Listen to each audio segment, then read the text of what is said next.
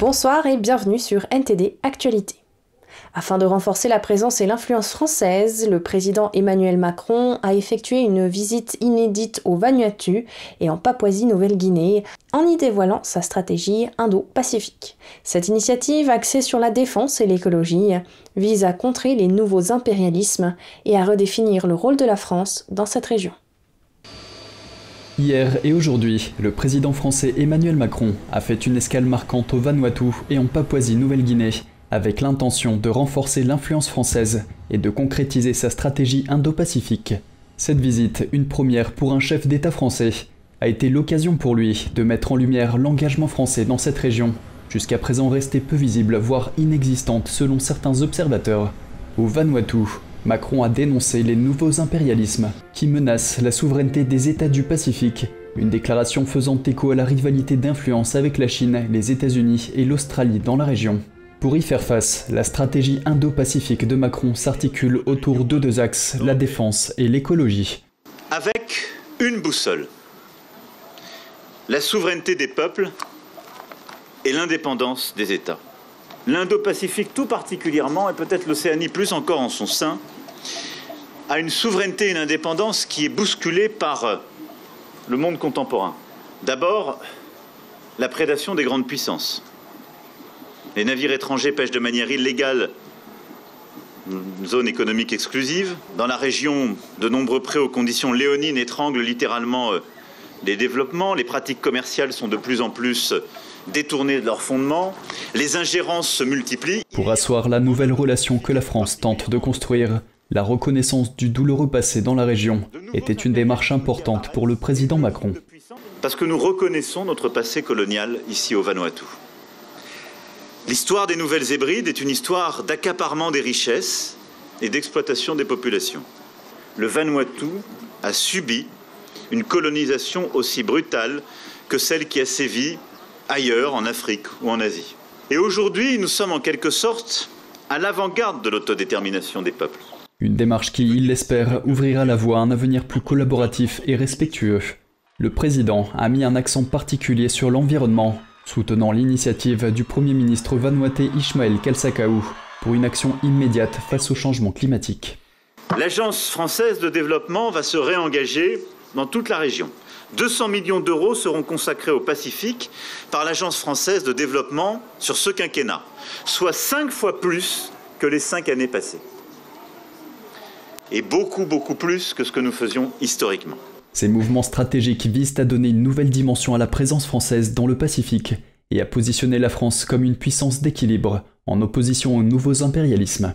Une manœuvre délicate qui se veut capable de redéfinir le rôle et l'influence de la France dans cette région cruciale du monde.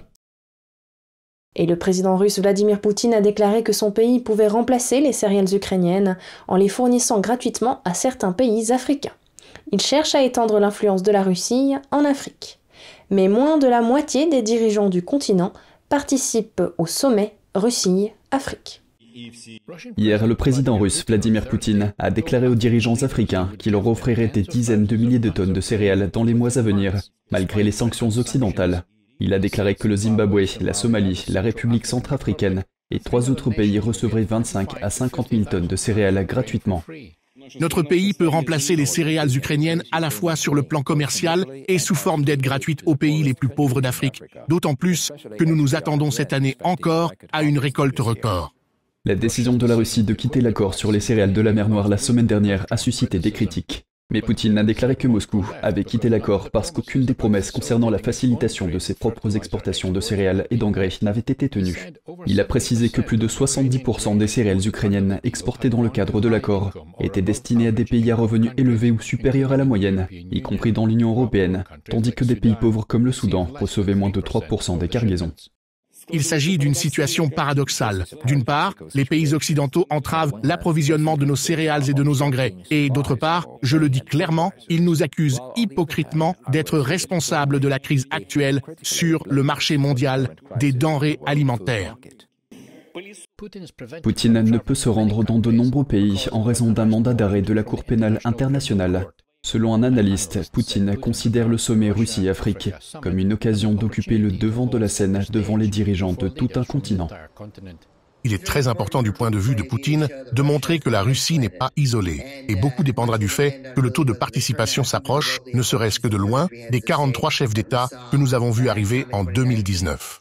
La Russie affirme que 49 des 54 États du continent sont représentés au sommet Russie-Afrique, dont 17 par leur chef d'État et 4 par leur chef de gouvernement. Cela représente moins de la moitié du nombre de dirigeants qui ont participé au sommet en 2019. Et le dictateur nord-coréen Kim Jong-un a accueilli le ministre russe de la Défense à l'occasion du 70e anniversaire de la fin de la guerre de Corée, célébré en Corée du Nord comme le jour de la victoire. Cette visite constitue la première grande ouverture de la Corée du Nord sur le monde depuis la pandémie et illustre son soutien à la guerre menée par la Russie en Ukraine. Le dirigeant nord-coréen Kim Jong-un a dévoilé au ministre russe de la Défense des missiles balistiques interdits lors d'une exposition sur la défense, alors que les deux voisins se sont engagés à renforcer leurs liens. C'est ce qu'ont rapporté les médias d'État nord-coréens ce jeudi. Le ministre russe Sergei Shoigu et une délégation chinoise dirigée par un membre du bureau politique du Parti communiste sont arrivés en Corée du Nord cette semaine. Ils sont en visite à l'occasion du 70e anniversaire de la fin de la guerre de Corée, célébré en Corée du Nord comme le jour de la victoire.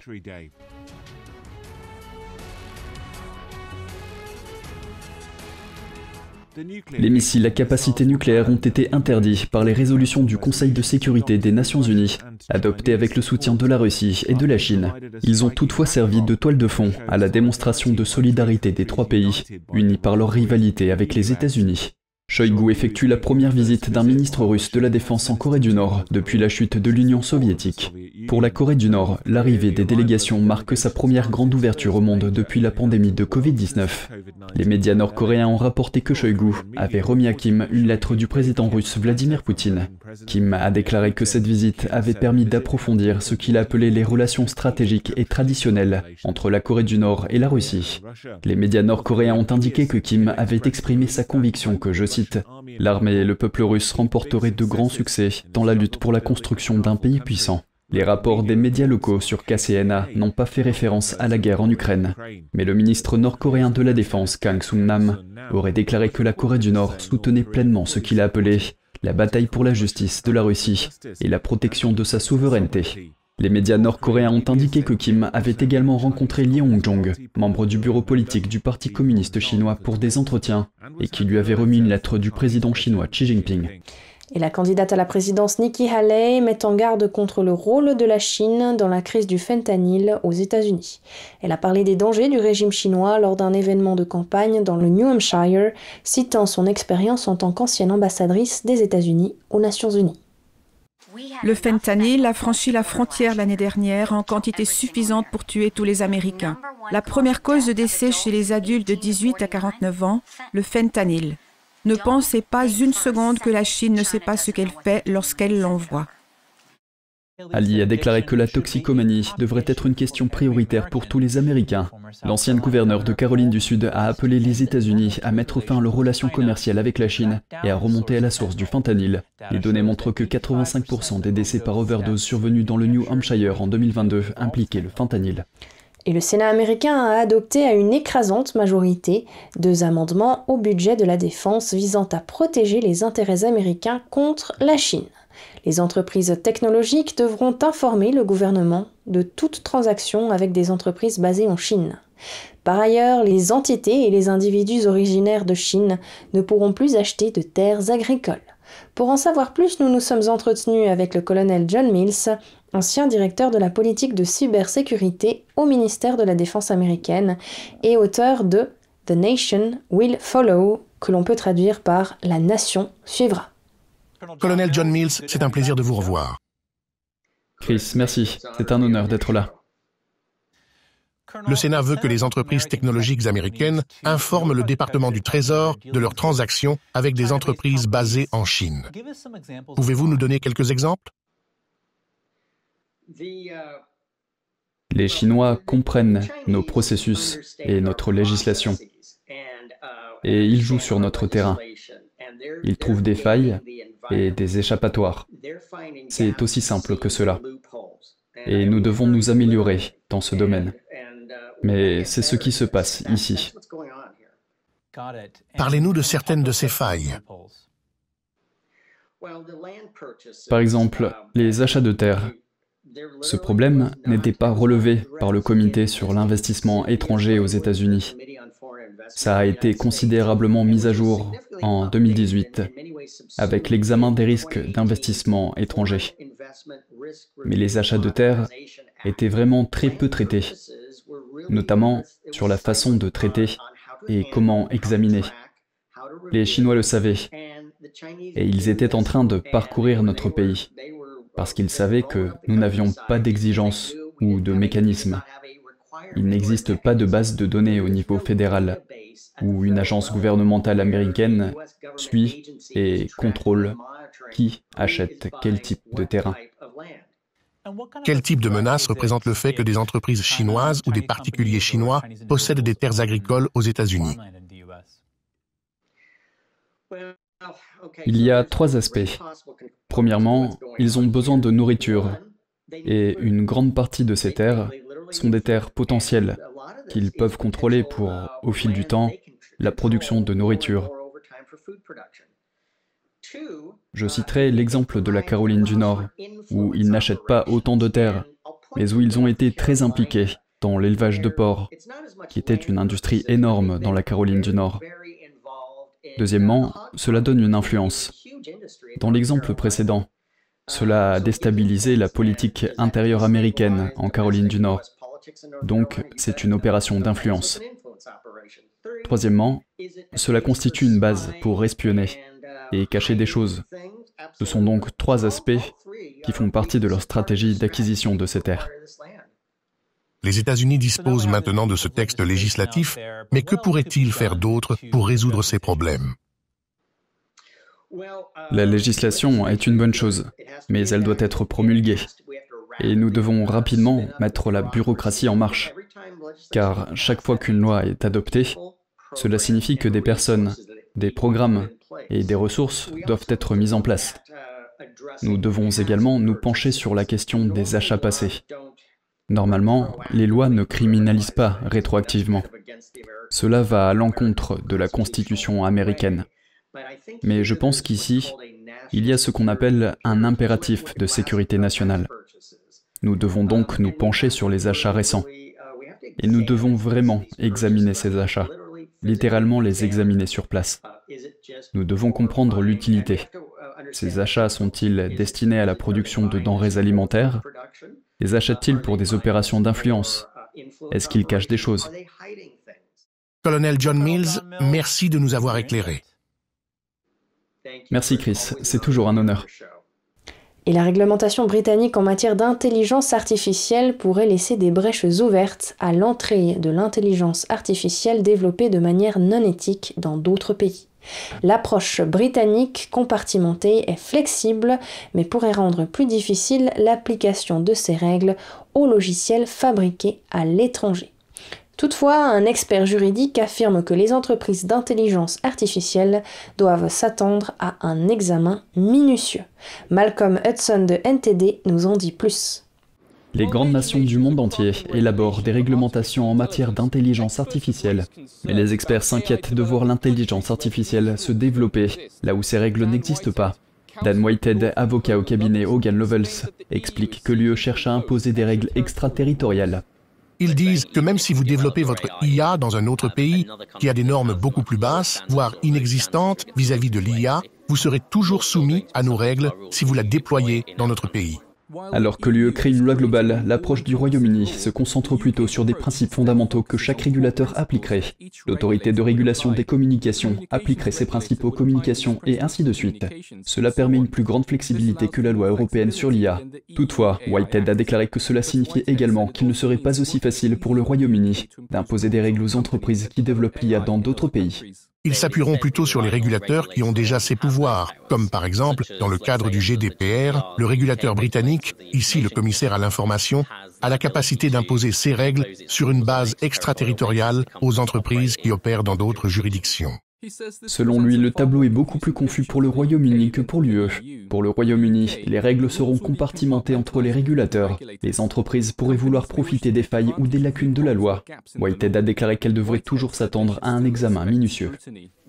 Je pense que la majorité de l'IA est développée par de grandes organisations, de grandes entreprises technologiques, de grandes institutions financières ou même par des start-up qui veulent devenir de grandes entreprises. Il sera très difficile d'éviter les contrôles en utilisant des sociétés écrans et d'autres moyens de ce genre. Je pense que le contrôle va très probablement se mettre en place. Les entreprises doivent s'y préparer. Jusqu'à présent, aucune réglementation majeure n'a été finalisée pour l'IA. Selon Whitehead, les pays en sont tous à des stades différents de proposition de législation dans ce domaine. Il est inévitable que des changements soient apportés à ces textes avant qu'ils ne soient promulgués. Mais ce que nous constatons également avec d'autres réglementations sur le numérique, c'est que les choses deviennent plus claires avec le temps, avec la jurisprudence, avec les jugements des tribunaux, l'impact exact de ces lois et la manière dont elles seront appliquées et interprétées dans la pratique. Il a ajouté que des ambiguïtés subsisteront pendant de nombreuses années et que nous devrons voir comment elles seront exploitées et résolues. Malcolm Hudson, NTD Actualité, Londres. Et les archéologues ont découvert le théâtre privé de l'empereur romain Néron près du Vatican, une découverte qualifiée d'exceptionnelle. Le théâtre impérial était mentionné dans des textes romains anciens, mais n'avait jamais été retrouvé jusqu'à présent. Les archéologues à Rome pensent avoir trouvé les ruines du théâtre privé de l'empereur Néron sur le terrain d'un futur hôtel Four Seasons. Les ruines se trouvent sous le jardin clos du palais de la Renaissance, à quelques pas du Vatican. Des archéologues ont effectué des fouilles dans les profondeurs du jardin depuis 2020 dans le cadre des rénovations prévues du Palazzo della Rovere orné de fresques. Il faut imaginer que cette structure du théâtre se poursuivait sous la route derrière. Elle devait avoir un diamètre d'environ 42 mètres. Les autorités ont qualifié ces découvertes d'exceptionnelles. Le théâtre impérial du 1er siècle, qui pouvait accueillir plusieurs milliers de spectateurs, était mentionné dans d'anciens textes romains mais n'avait jamais été retrouvé. Les archéologues l'ont identifié grâce aux colonnes de marbre et aux plâtres décorés de feuilles d'or mentionnées dans les textes de Pline l'Ancien, un auteur et philosophe de l'Antiquité romaine. Ces colonnes, qui reposent aujourd'hui sur le sol le long de ce mur, faisaient très probablement partie de la décoration de la scène. Ce sont des colonnes de grande valeur. Des gobelets en verre coloré et des pièces de poterie datant du Xe siècle ont également été découverts. Comme le raconte Pline l'Ancien, Néron a construit un théâtre ici, où non seulement il se produisait lui-même, avant d'aller devant un public plus nombreux au théâtre de Pompéi, situé dans le campus Marcius, mais où il se produisait aussi très probablement dans des spectacles privés, qui étaient également ouverts à certains aristocrates. Selon les autorités, les antiquités transportées seront transférées dans un musée, tandis que les ruines de la structure du théâtre seront recouvertes une fois les études terminées. Et c'est ainsi que s'achève cette édition. Merci de nous avoir suivis. Je vous rappelle que vous pouvez retrouver tous les programmes de NTD sur Ganjing World, la plateforme 100% propre pour apprendre, partager, s'amuser ou être inspiré. Pour cela, il vous suffit de taper www.ganjing.com/fr ou de cliquer sur le lien qui s'affiche sous notre vidéo YouTube. Quant à nous, on se retrouve lundi à 20h pour une nouvelle édition et d'ici là, je vous souhaite à toutes et à tous et au nom de toute l'équipe, une excellente soirée sur NTD.